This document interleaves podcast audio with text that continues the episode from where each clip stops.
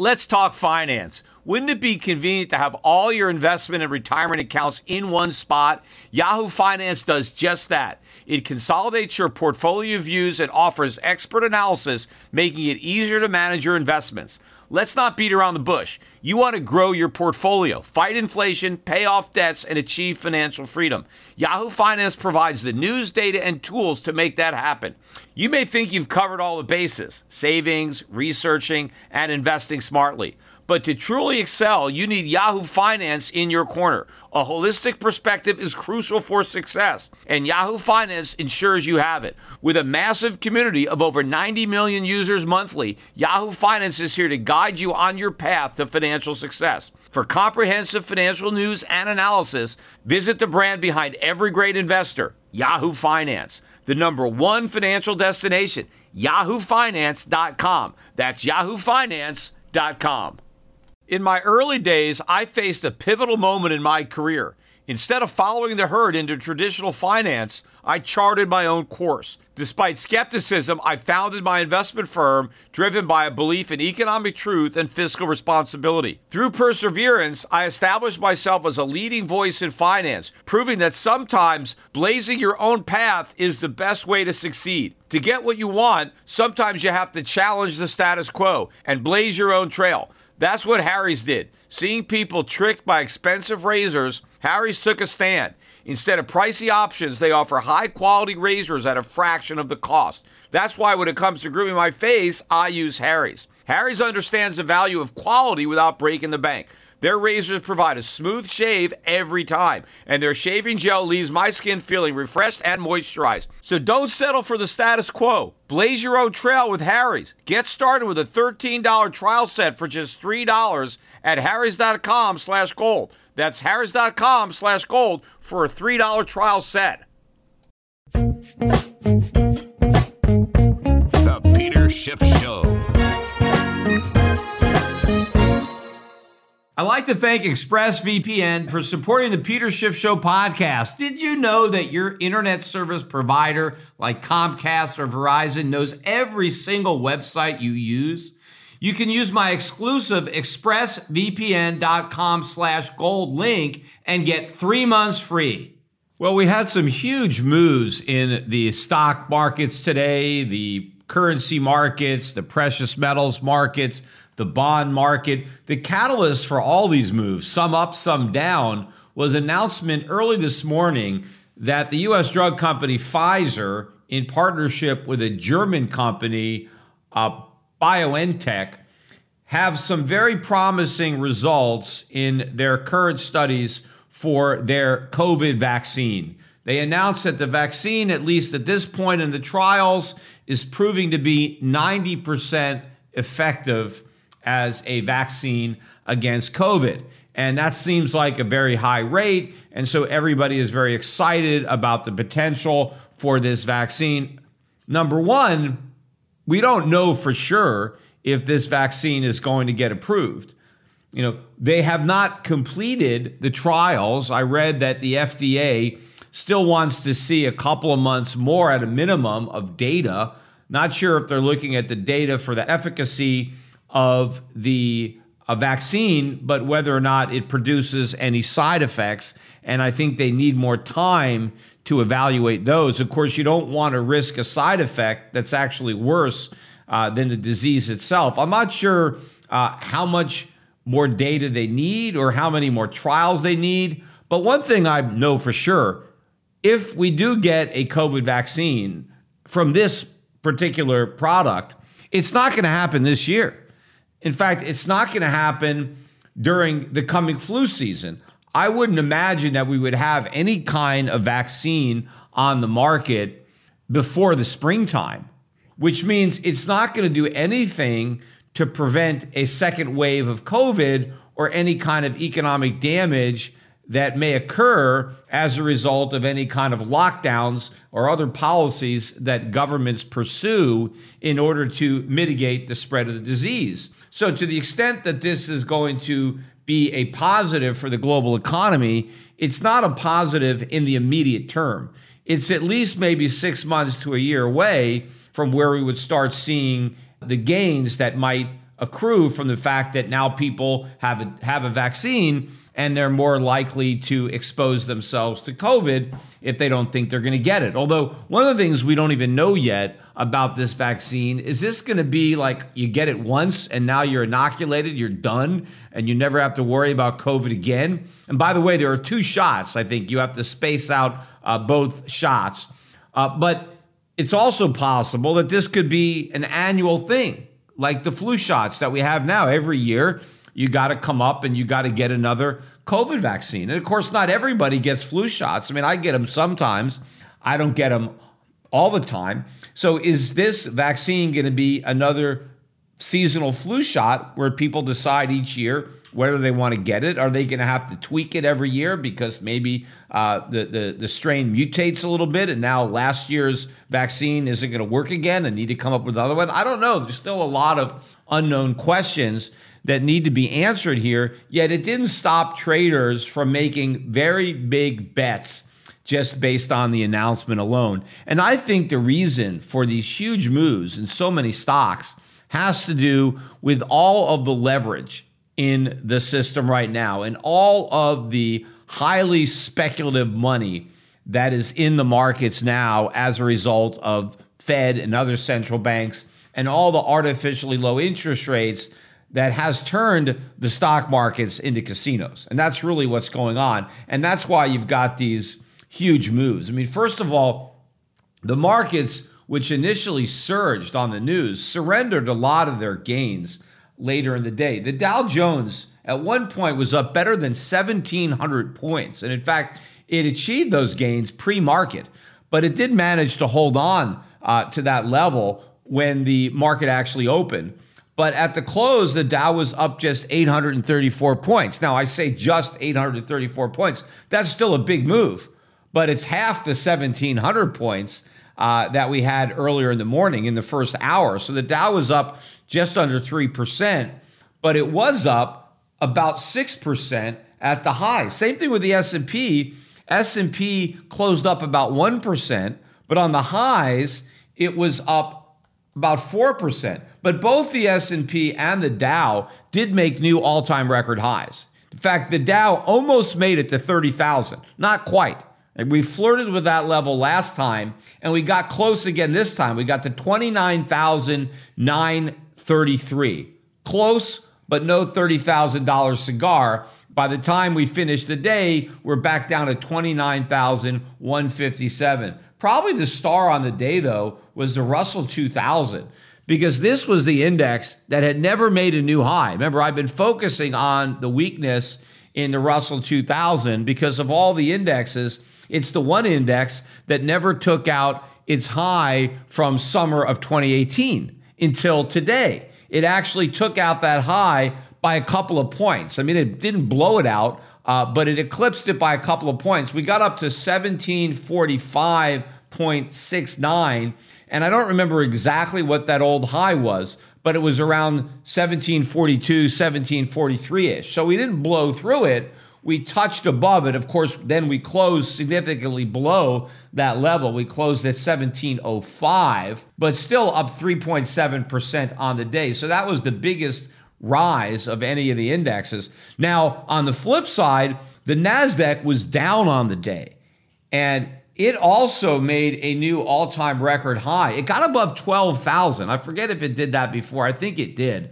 Uh, I think, yeah, I think the last high was around 12,074. This time we got to 12,108, but we could not hold, and we ended up closing with a loss of just over 1.5%. The NASDAQ down 181.45. And I think we closed pretty much on the low of the day. So that looks to me like there's going to be some follow on selling tomorrow. Now, the reason this happened, of course, is everybody wanted to buy the uh, turn the economy back on stocks.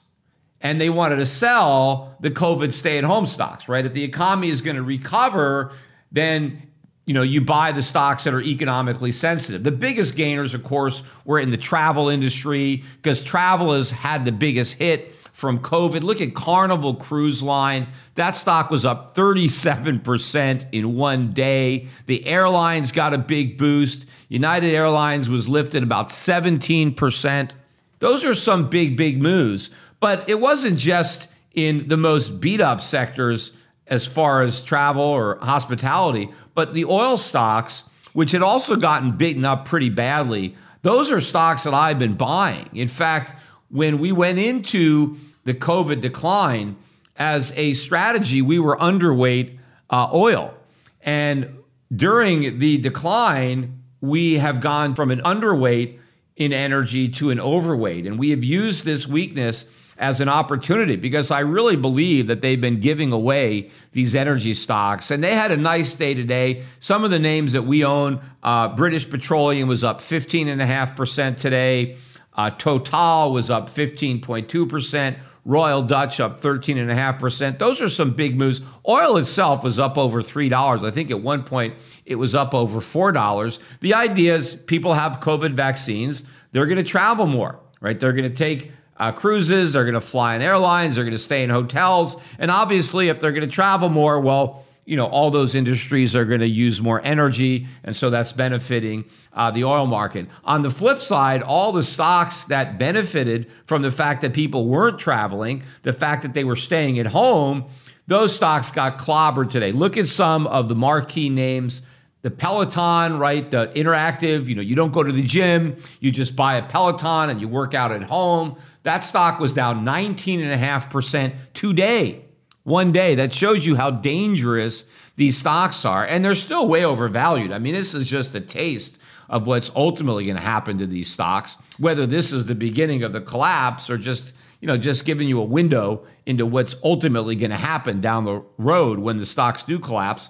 Zoom Video, another one of the darlings of the stay at home uh, trade, that stock down 16.5% today. DocuSign, Another big one, a recent IPO, right? You don't sign the documents in person, you sign them on uh, your, your cell phone or whatever. Stock was down 14.5%. Shopify down 13.5%. People staying at home and, and shopping online. Some of the other big names, not down as much, but bigger market cap names. Netflix, right? Everybody stayed at home watching Netflix. Netflix was down 8.5% today. Square down 7%. Nvidia down 6%. So there's a lot of these stocks that were benefiting from the COVID trade that obviously are, are deflating if that COVID bubble has popped. But while stocks were going up, bonds were going down, and they were going down hard. Not a lot of coverage of the carnage in the bond market today. Uh, but there was a lot of blood out there. Look at the 10 year spiking up to 0.958. So we're almost all the way up to 1%. And 1% may not sound like a lot, but remember, the low was 0.4%. So that means the yields on the 10 year has more than doubled off that low, which is a big loss if you happen to buy the 10 year when it was yielding under 40 basis points. And now it's almost 100 basis points. Look at what's going on in the 30 year. The yield there is now back up to one spot 751%. And remember, that yield too was south of 1%. It got down to about 0.84 basis points. So here, the yield has more than doubled off that low, which from percentage point is a big loss to whoever is sitting on, uh, you know, the that buy, whoever bought the high in the bond market. But the losses, I think, are going to get a lot bigger. If we can see the yield on the 30 year move up a little bit, maybe back above 2%, which is not that far from one and three quarters. We move above 2%. We could make a beeline for 3% very, very quickly. Remember, it was not that long ago that the yield touched 4%. That was back in 2019. But we make a move up to 3%. That is a big, big problem for the Federal Reserve. I don't think the Federal Reserve is going to sit back and allow yields to rise to that degree because we had a problem when the repo market was blowing up, right? That's the reason back in 2019, before COVID, That's why the Fed quietly restarted QE because of the problems in, in, in the short end of the curve. Well, if we get a bigger problem in the long end, if we start to see 30 year bonds tanking, 10 year bonds tanking, that is big trouble for the whole financial system.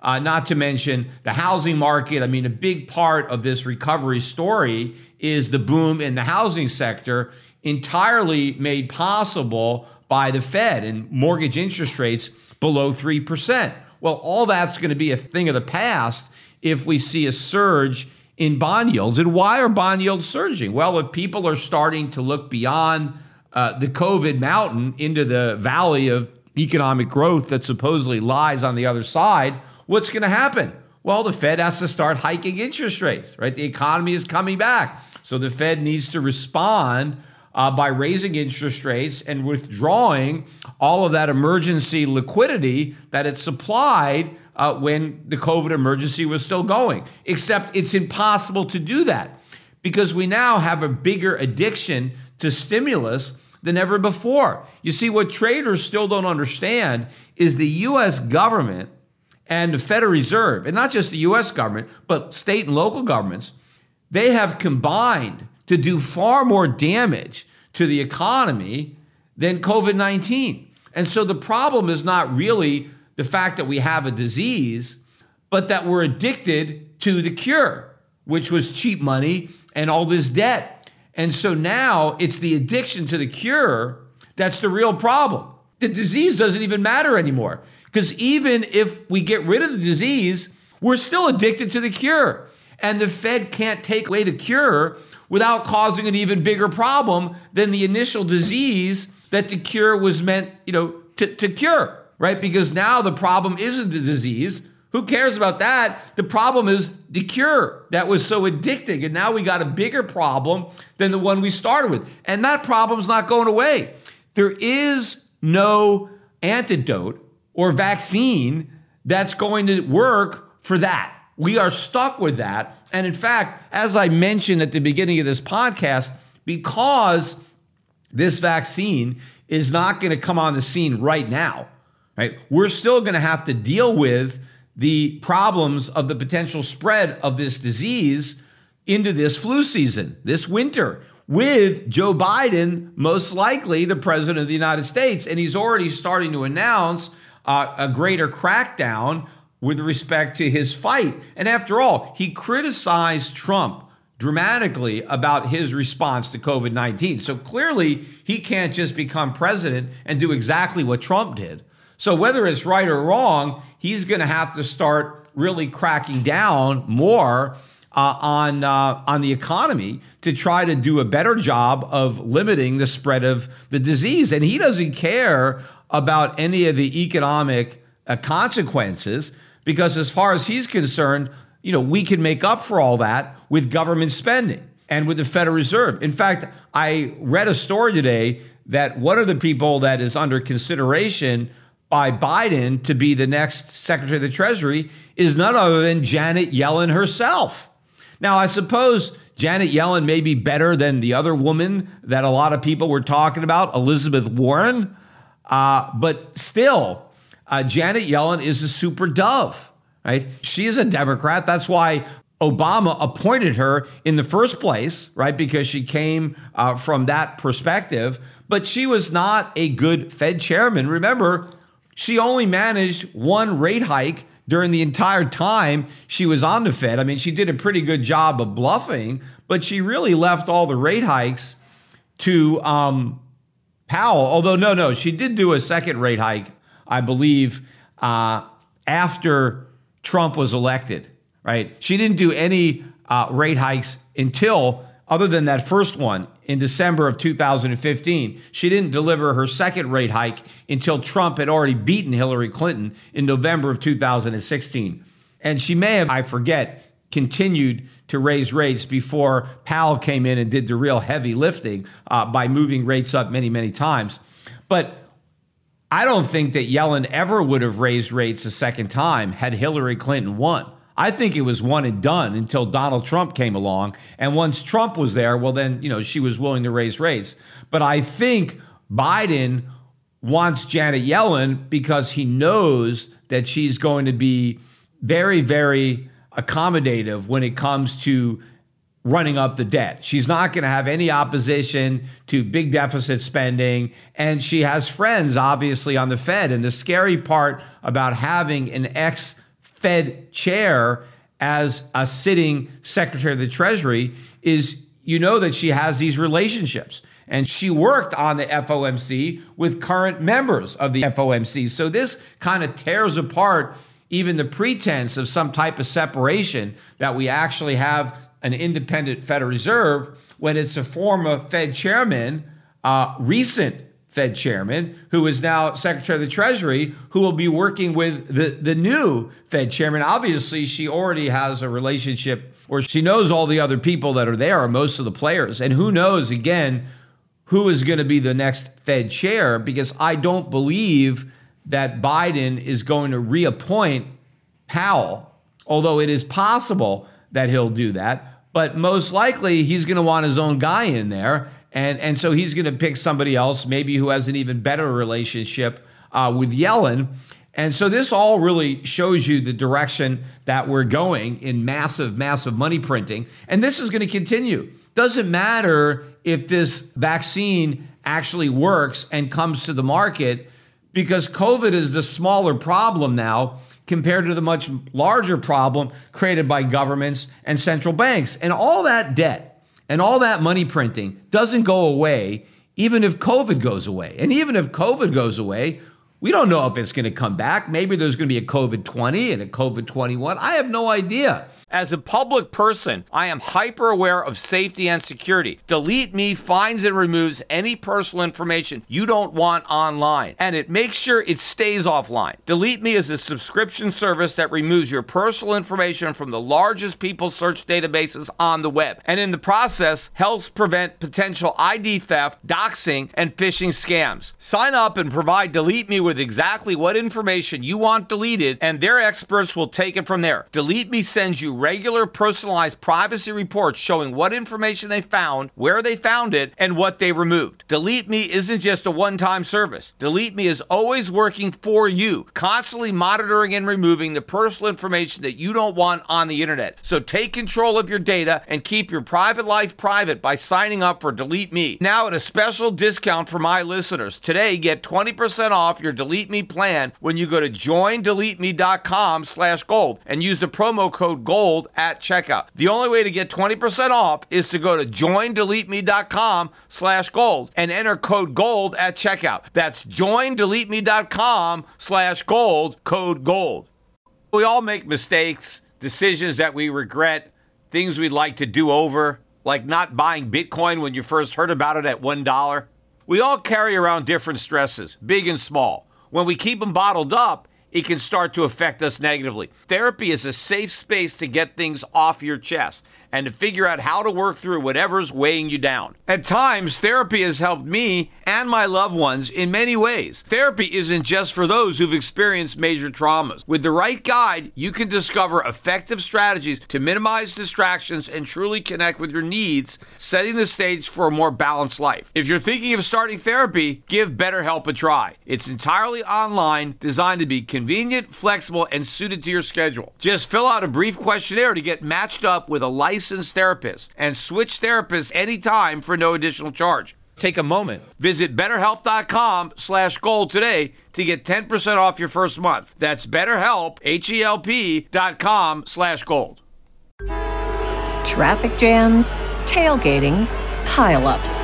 Ugh, the joys of driving. How could it get worse? The federal government wants to have a say in what you drive. That's right. The Biden administration's EPA is pushing mandates that would ban two out of every three vehicles on the road today. Don't let Washington become your backseat driver. Protect the freedom of driving your way. Visit EnergyCitizens.org. Paid for by the American Petroleum Institute.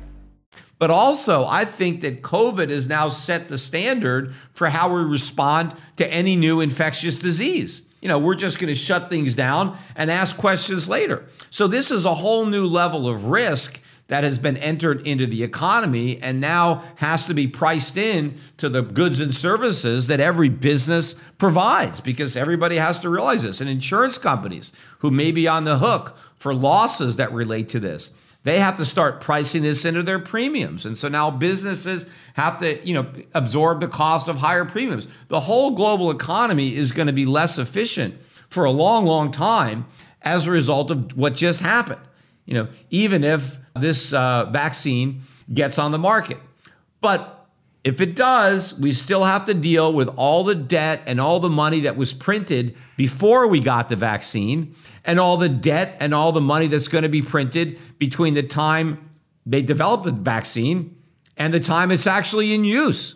Right? And it's going to take a while. And then, of course, people are going to have to be convinced to trust the vaccine. A lot of people will be afraid to take the vaccine. So, how long will it take before people are willing to take it? And remember, the governments are already building up a big culture of people who are benefiting from COVID. And COVID gives them the excuse that they're looking for not to have to work. Remember, there are a lot of people that have jobs they don't like, they're tedious, right? They're boring, they have long commutes. They would rather not go to work and get paid. And if they can do that, by claiming they're worried about getting COVID or they're worried that the vaccine doesn't work, they want an excuse to not have to go to work. They would rather to continue to ride uh, the COVID gravy train and milk it as long as they can. And I think a Biden presidency and a lot of the Democrats in Congress are not going to uh, ignore that because they, they want that. They want to be able to have voters dependent on government largesse. And so this is an excuse and get more people hooked on this uh, government heroin. Which brings me to the reaction in the gold market, right? Gold got clobbered today. Gold was down about 80 bucks, uh, about a little over 4%, right? Almost 4.5% drop in the price of gold. That's a big move. I mean, it's not unprecedented. Um, I've seen uh, the price of gold move down by more than that, but it's a big move. And in fact, I think at one point during the day, we were down closer to $100. Um, as I'm looking at right now, we're, we're down maybe about 85, 86 on the day. We were trading on gold above $1,960 an ounce this morning. We were up, you know, 10 bucks, 12 bucks last night. And now we're $100 lower than that, trading at, you know, 1860s. But still, I don't think that this does anything to disrupt the underlying uptrend that exists in the price of gold. And of course, a lot of the gold stocks got hit even harder than gold itself, although they held up pretty good considering how big the drop in gold was. The GDX was only down just over 6%. Now, that is a big move, but not when gold is down 4.5%. And the GDXJ was down actually slightly less, 6.09%. Normally, you would expect the juniors to be killed on a day when gold's down 4.5%, but they weren't. I mean, they were down, but they weren't slaughtered. So there is some smart money out there that is buying these dips in these miners. I understand the initial leveraged uh, reaction to the news, right? Sell all the safe havens, sell anything that benefited from COVID. And that's why all these stay at home stocks got killed. But that's also why gold went down because a lot of people just assume that gold benefited from the COVID trade. In fact, other safe haven currencies that people would have bought also got clobbered. The biggest losers today were the Japanese yen and the Swiss franc. The Japanese yen was down about 2% against the dollar. I think the Swissy was down maybe one to one and a half. I forget exactly. But the dollar index or the dollar itself was down against most currencies uh, because you had strength in a lot of the commodity currencies, a lot of the emerging market currencies. Again, these were the currencies that really got hurt as everybody was worried about COVID and going into the safe haven currencies like the yen and the Swiss franc and the dollar. And so they sold those currencies now just the way they sold the COVID stay at home stocks. And I think the weakness in the Swiss franc and in the yen also work to pull down the price of gold because gold does have a pretty strong correlation to those currencies, particularly the Japanese yen. I mean, if you look back over the last few years, you'll see a pretty strong correlation uh, in a positive way between the yen and the price of gold. So a big drop in the yen generally would mean a big drop in the price of gold, and and that is what happened today. And the same thing again with the bond market, right? The bond market was considered a safe haven uh, in you know the times of COVID, people were worried about the economy. They're worried about all sorts of stuff, people defaulting, and they were piling into treasuries. So people unwound that, right? Today was risk on and safety off. And believe it or not, people were taking refuge. People looked at these stay at home COVID stocks like Netflix as being some kind of port in the COVID storm, like it was a safe haven. I remember talking about that on the podcast, how ridiculous it was that people regarded these overpriced tech names uh, as being safe havens just because everybody was piling into them because they were worried about COVID. Okay, well, what happens when COVID is over and everybody wants to pile out? But I think gold is very different because gold is not really a safe haven from COVID. Gold is a safe haven from the COVID cure at least the government cure. It's a safe haven from the monetary and fiscal policy mistakes that were made in reaction to COVID. That's why gold was going up. And it's because the government is going to continue to make the same monetary policy and fiscal policy mistakes after COVID. That's why gold's going to keep going up. And in fact, because of all the money they printed before COVID, because of all the extra debt that we accumulated during COVID now. That's why the Fed can't dial it back. That's why if the economy recovers from COVID, it can never recover from the addiction to stimulus. That's why the stimulus have to continue long after the disease that it was meant to cure goes away. That means inflation is going to run out of control. And even if you measure it by consumer prices, because what's going to happen? Right? Demand is going to pick back up as a result of people returning to more economic activity. But supply is going to come back with a lag, right? Demand can be turned on like a switch. Supply can't, right? Supply requires investment and production. And to the extent that a lot of these supply chains have shut down and production has been turned off, it doesn't come on, you know, like a switch. It takes some time to recall all these factors of production and get them back into use again. And so, in the meantime, you have demand outstripping uh, supply, and that puts upward pressure on prices. But in the meantime, they're going to keep on printing money. The central banks are not going to respond to an uptick in economic activity by tightening conditions. They're not going to raise interest rates. They're not going to do more quantitative tightening because then they have to worry about popping the bubble that they inflated even bigger uh, during the COVID days. They're more concerned about that than the disease itself. So they have no choice now. I mean, they have a choice if they want to do the right thing, but they have no choice because doing the right thing will be so painful. So they have to keep the monetary pedal to the metal, even though we have a COVID vaccine that potentially works. And even as the economy is coming back to normal, it's coming back to normal with a completely abnormal amount of debt.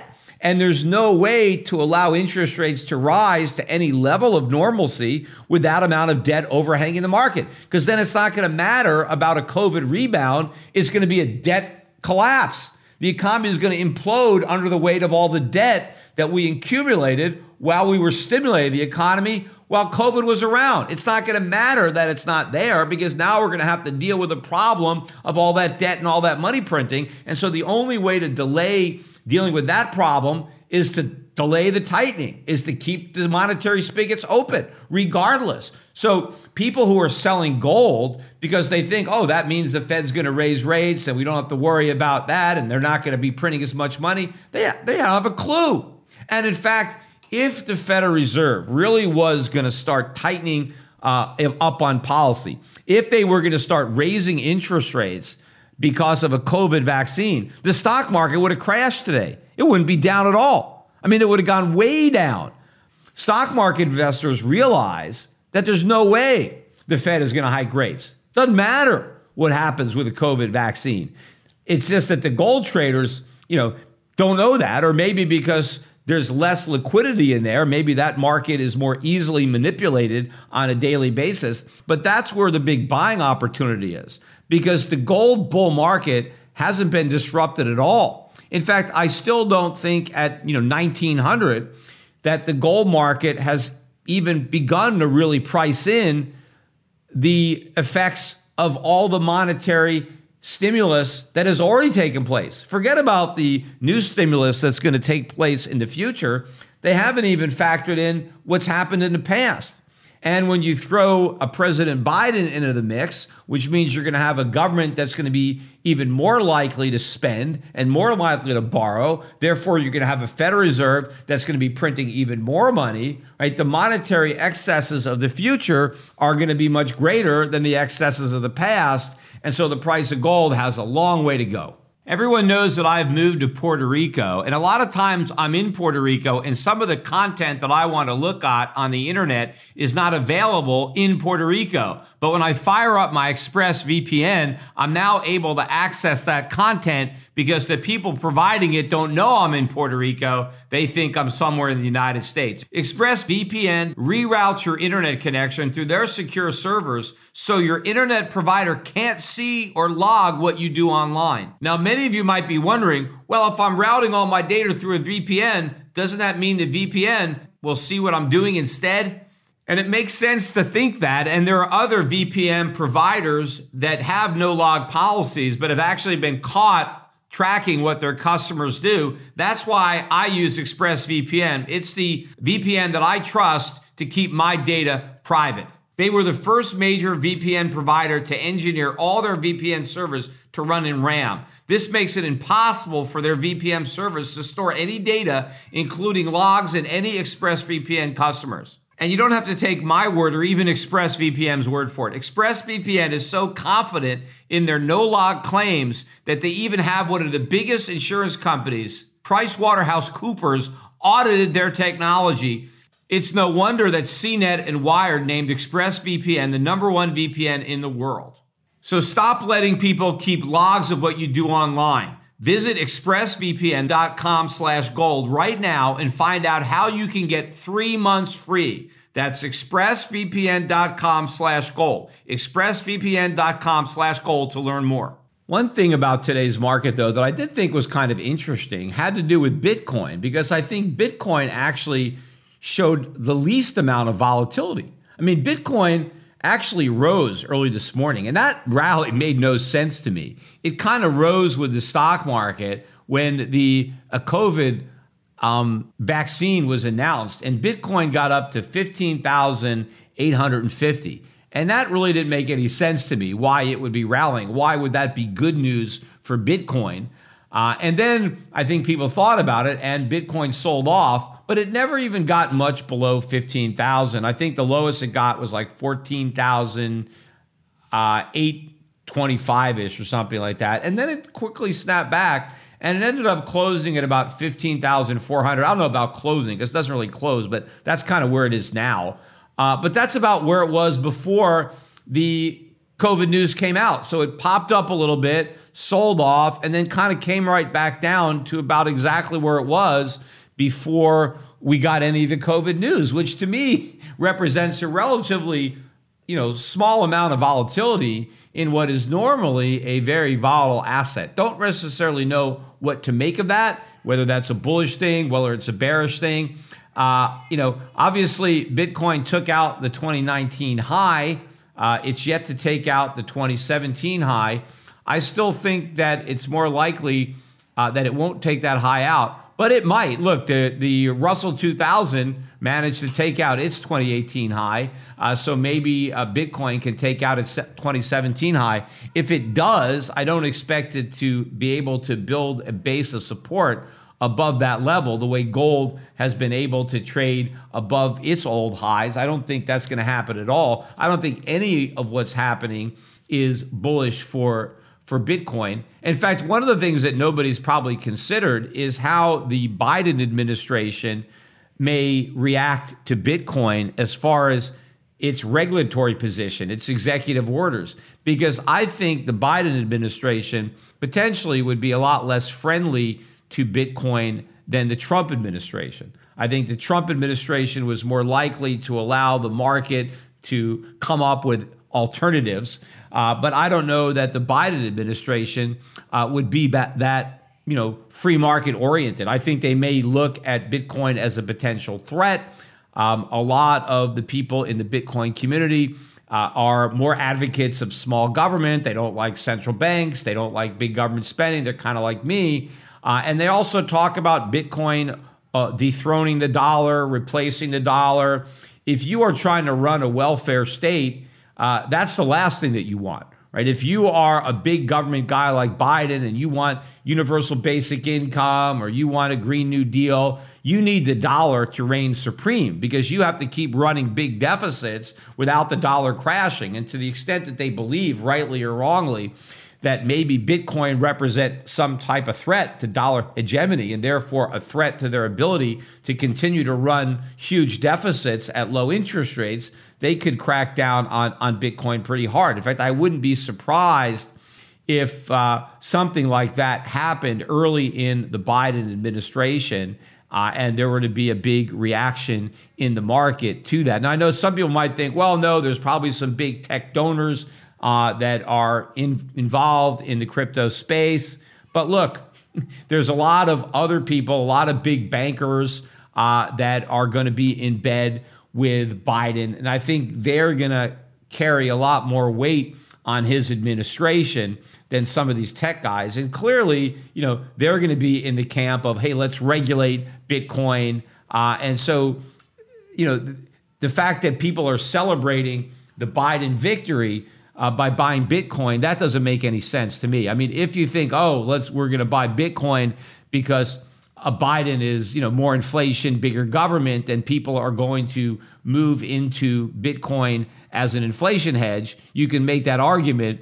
I think it's a much better argument to say that you're going to buy gold as an inflation hedge. I still don't see Bitcoin trading with gold. I mean, yes, Bitcoin uh, fell today when gold fell, but it also fell when Peloton fell and when DocuSign fell and Zoom uh, video. I mean, I think Bitcoin is more correlated with those types of assets than it is with gold. And yes, I think Bitcoin has benefited from COVID the same way that those assets have benefited from COVID. I think people are speculating in Bitcoin in this environment in the same manner that they're speculating uh, in these other stocks. But at the end of the day, I think the only safe haven that's going to be left standing when this crisis is over is going to be gold and obviously silver as well, because those are the only safe havens from inflation. Those are the only monetary alternatives to the dollar and other fiat currencies.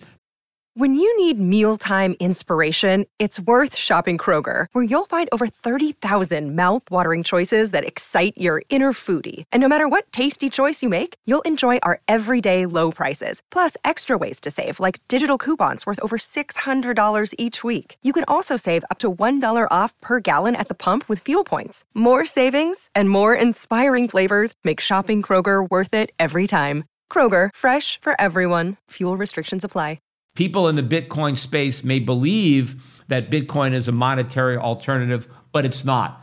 That that exists in the fantasies of uh, Bitcoin hodlers only. It doesn't exist in reality. And as much as people want to believe that, it's all part of the hype. It has nothing to do with the reality. It's the sizzle. It's not the steak. So when the speculative uh, manias end and we see a collapse in all the assets that attracted all this spec money, uh, Bitcoin is one of the assets that's going to collapse. Oh, I want to finish up the podcast though. I had a number of people who had reached out to me about Puerto Rico and the new vote for statehood. You know, one of the things that was on the ballot, and I voted. This was my first time that I voted as a Puerto Rican. Of course, I'm still an American, but I'm an American living in Puerto Rico. And as a result, I can't vote for the president anymore. And we don't have any congressional delegation. So I don't have a, a congressman? I don't have a, a representative or a senator to vote for. But I was able to vote for governor and for the mayor of my town. Uh, and uh, another thing that was on the ballot was this straight up and down vote should Puerto Rico be uh, admitted immediately into the Union as a state? Yes or no? And I voted no. But unfortunately, about 52% of my fellow Puerto Ricans voted yes. And so once again, a referendum on statehood has passed, and people have voted to become a state. But still, 48% of the population voted not to become a state. So, right there, you know that there isn't an overwhelming desire for statehood, right? It's pretty much evenly split. I mean, slightly in favor of statehood, but I mean, that's basically the people who voted. I mean, maybe the people who came to the polls who want statehood are more motivated to vote. And it's not binding. I don't it doesn't mean that we're going to be a state. I mean maybe if there was actually some kind of binding vote maybe some of the people who are against statehood may be more motivated to show up in the polls. But let's say it's you know it's pretty evenly split it's not like 80 90% of the puerto ricans are dying to become a state they're not and and so given the fact that statehood passed by a slim margin i really don't see any real motivation, uh, certainly among Republicans, to admit Puerto Rico as a state. I mean, obviously, this gives them an excuse not to, because they clearly don't want two more Democratic senators screwing up uh, their ability to, to ever get into the majority. But I think the fact that the vote was narrow gives the Republicans, who most likely will have control of the U.S. Senate, the only way that they would lose is if. Uh, Georgia elects two Democratic senators, and I don't think that's going to happen. They're more likely to elect two Republicans than two Democrats. Uh, but it is possible uh, that that could be the outcome. Maybe there's a 20%, 25% probability at best that that is going to be the outcome. Um, but if Republicans have control of the Senate and you have a, a vote in Puerto Rico that is so slim in favor of statehood, there really is no reason uh, for the Republican senators to, you know, even consider Puerto Rico as a state. And they can always point to the fact that look, 48% of the population doesn't want to be a state. So why should we force statehood on 48% of the population who don't want it? And I believe that a much greater percentage of the population would oppose statehood if they actually understood what it means.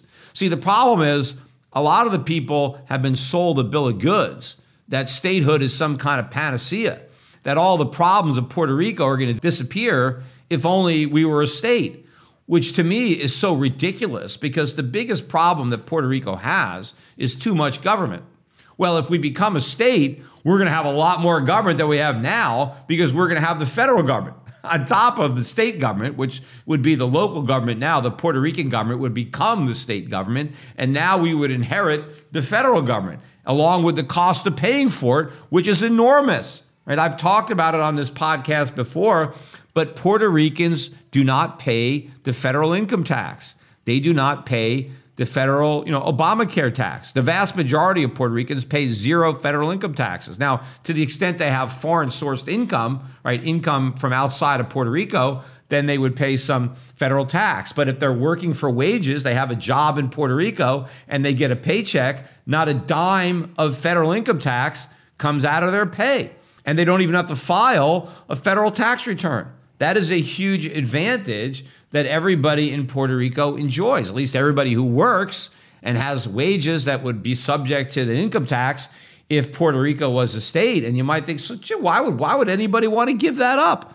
Who would want to go from a situation of having no uh, income tax, no IRS, to having the income tax? And the reason is there's a lot of people in Puerto Rico who don't work.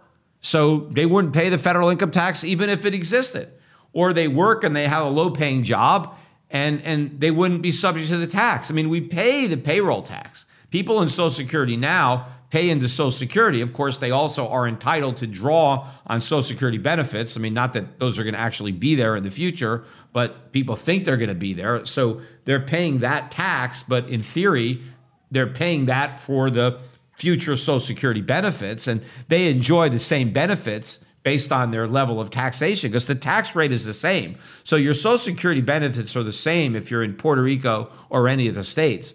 The benefits that are lower are welfare benefits and other uh, uh, benefits that would come under the welfare umbrella. And the big selling point to Puerto Ricans is hey, if we're a state, you'll get a bigger welfare check. You're, you're getting short change, right? You're not getting as much welfare as you would get if you were in welfare in a another state, right? That's that's the selling point. Also, you know, maybe we'd get, if we had a congressman, we'd get more federal money spent in our district, in our state, because we'd have, you know, our own people in Washington lobbying uh, for our share of the, the, the pie.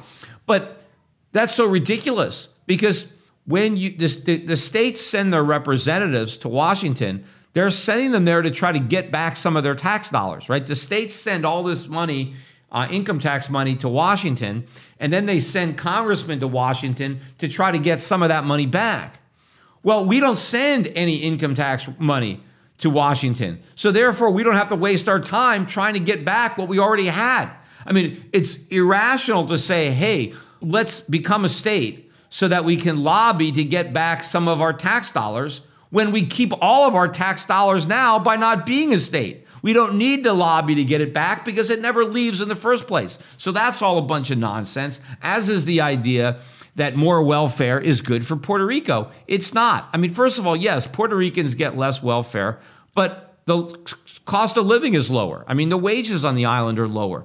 Uh, so it, it, would make sense that the welfare benefits were lower. If the welfare benefits in Puerto Rico were as high as they were in the mainland, it would be even harder to hire people here you know, we would create a bigger barrier to employment. I mean, the last thing Puerto Rico needs is a more generous welfare system. What we need is a more vibrant free market economy. We don't want more people on welfare because it's more lucrative. We want more people working because that's more lucrative. But when you introduce the income tax, you make working less lucrative. So you you reduce the incentive to work and then with higher welfare, you increase the incentive not to work. So that would be a disaster, you know, Puerto Rico statehood. And the other big problem for Puerto Rico, if it becomes a state, is sure, there are a lot of people who don't pay income taxes or much income taxes, but their employers do. so are, they're not going to have jobs if their employers have to start paying the income tax on top of these, these the uh, state tax, which is 33%. That's the tax rate right now, 33%. You add uh, a higher uh, federal income tax. I mean, people in Puerto Rico are going to be in the 80, 90% bracket. How many employers can afford to stay in business if they have a partner, the U.S. government, the Puerto Rican government, taking 80, 90% of their income? It's impossible. So all the employers would have to leave the island. They'd all go out of business. It'd be a gigantic welfare state. Everybody would have a welfare check, but nothing to buy because there'd be no place to spend your welfare money because there'd be no businesses. Again, I guess the government would have to run all the businesses, but that doesn't work very well. You know, just ask anybody who's fled a communist country uh, how efficiently governments run businesses. But the reason I brought this up is people were asking me, hey, is there a danger that Puerto Rico may become a state? Because I was thinking of moving there, and now I'm a little worried uh, because of the statehood vote. My, my feeling would be that there's very, very low probability uh, of Puerto Rican statehood in the near term. I mean, is it possible that eventually, somewhere in the future, Puerto Rico could become a state? Sure. But I don't think it's an immediate threat. And so I think that if people are thinking about moving to Puerto Rico, I would not not move here because you're worried uh, that it's going to become a state. I mean, worst case scenario, it becomes a state. I mean, you're living in a state right now. I mean, at least if you come here and you get these special uh, tax exemptions, uh, worst case scenario is that you still have zero local capital gains taxes and you pay a 4% uh, tax on your business income. So, you know, not quite as good as Florida, right? If Puerto Rico becomes a state, uh, if you move here now, it'll be not quite as good a deal as you can get in Florida, but it's still going to be an improvement on New York, you know, New Jersey, California. So you're still in better shape. Granted, you know, now you have to pay the federal income tax, so you're not in as good a shape as you would have been had Puerto Rico remained a territory. But even if it becomes a state, I think it's years away at best, right? Even if it's fast tracked. And even then, if it becomes a state, there is no way it could immediately become a state. Because again, Puerto Rico can't have a 33% local income tax, an 11% sales tax, and uh, have uh, the federal income tax. Because that would mean Puerto Rico would be the highest tax state and it wouldn't even be close, right? We'd have the highest state income tax, the highest state sales tax, and the same federal income tax as everybody else. It could not survive. So the only way Puerto Rico could be a state is if you gave the island a long enough time, maybe five or 10 years, to shrink its local government so that it can lower taxes on the local level to the point where its residents could actually afford to support both the local government, the state government of Puerto Rico, and the federal government. So this is going to be a huge transition. It's going to take a long time, maybe 10 years, maybe 15 years. That's a lot of time that you can live in Puerto Rico and earn money and not pay taxes. So I think the tax savings over the next 5 to 10 years could still be worth it, even if they end up going away because Puerto Rico becomes a state. The real losers, if Puerto Rico becomes a state, are the poor Puerto Ricans who are going to have to live in the in the poorest state, which will be much poorer uh, than the uh, territory. And in fact, if they followed a more free market oriented approach, which they're already on somewhat with the tax incentives they already created, you know, in 10 or 15 years, this could be the richest part of America. Puerto Rico could be richer than any state. It can have a higher per capita income. Right now, the per capita income here is half of the lowest state. We can at one point have a per capita income that exceeds the wealthiest state only if we don't become a state. If we become a state, we throw away the only advantage we have. Now, I'm going to live here long enough uh, to take advantage of this status personally. Uh, but you know, I, I live here. I look at Puerto Rico as my home. I, I, I have a lot of warm regard for the island and for its culture, and I really want to see it thrive. I really want to see all Puerto Ricans benefit, not just uh, the people who temporarily come here uh, because they can keep more of the money that they earn.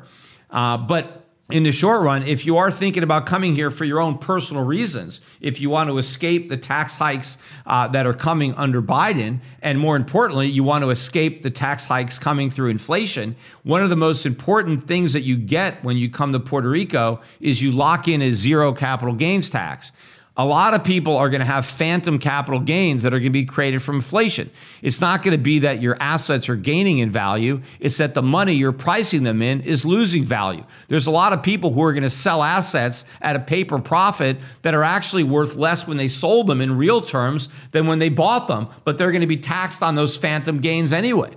So, one way to avoid that is to be in a zero capital gains tax situation, and then the government can't turn a paper gain into a real uh, tax burden on you. And who knows how much higher that capital gains rate is going to go in the future. That's one of the rates that Biden wants to increase.